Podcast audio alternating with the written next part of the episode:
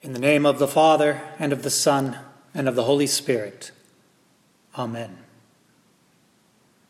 The season of Advent is a time of preparation.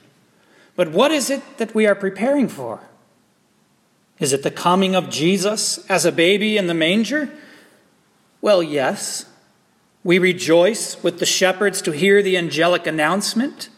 And unlike the innkeeper, we do want to prepare room in our hearts for the Christ child. But Advent is more than a historical reenactment of the first coming. This has already happened. Jesus has already entered our world as a man. He has already lived, suffered, and died once and for all. His work is finished. And though these events are the most important happenings in all of human history and should always be in our hearts and minds, the greater purpose of Advent is a very real preparation for the second Advent, the imminent return of Christ. The Apostle James tenderly but firmly commands us Dearly beloved, be patient until the advent of the Lord. James is not speaking here about Christ's birth in Bethlehem.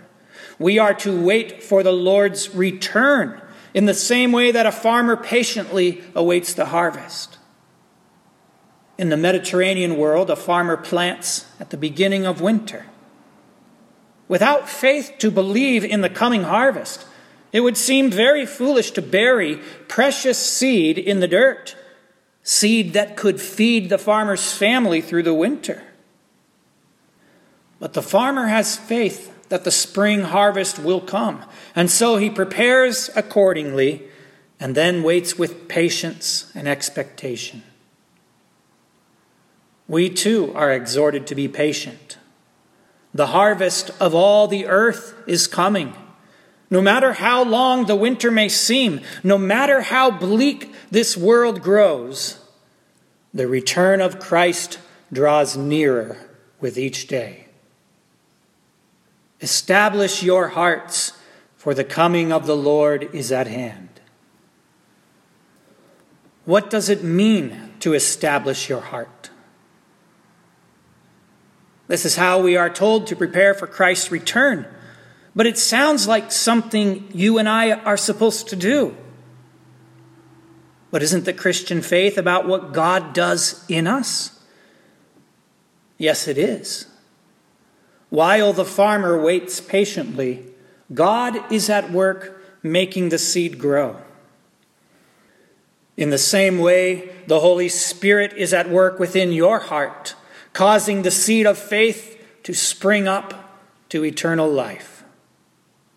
This is all God's work. And that's a good thing because you and I are like the farmer. We can't make seeds grow, we can only wait with patience. And yet, St. James does tell us establish your hearts, for the coming of the Lord is at hand. Well, then, what does it mean to establish our hearts? Let us allow Scripture to interpret Scripture. In Romans chapter 16, we find these words Now to him who is able to establish you according to the gospel and the preaching of Jesus Christ. The gospel is what establishes our hearts upon the foundation of Christ. When James commands you to establish your heart in preparation for the second advent, he is telling you to listen to the gospel of Christ. How do we properly observe Advent? How do we get ready for Jesus' coming? By gladly hearing and receiving his words. The church is built upon this foundation the foundation of the apostles and prophets. And you too, as a member of the church, are established upon this foundation.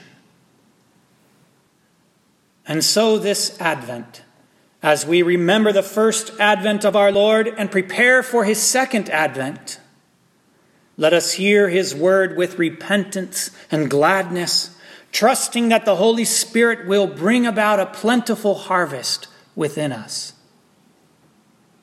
And after you have suffered a little while, the God of all grace, who has called you to his eternal glory in Christ, will himself restore, confirm, strengthen, and establish you in his kingdom forever. In the name of Jesus, amen.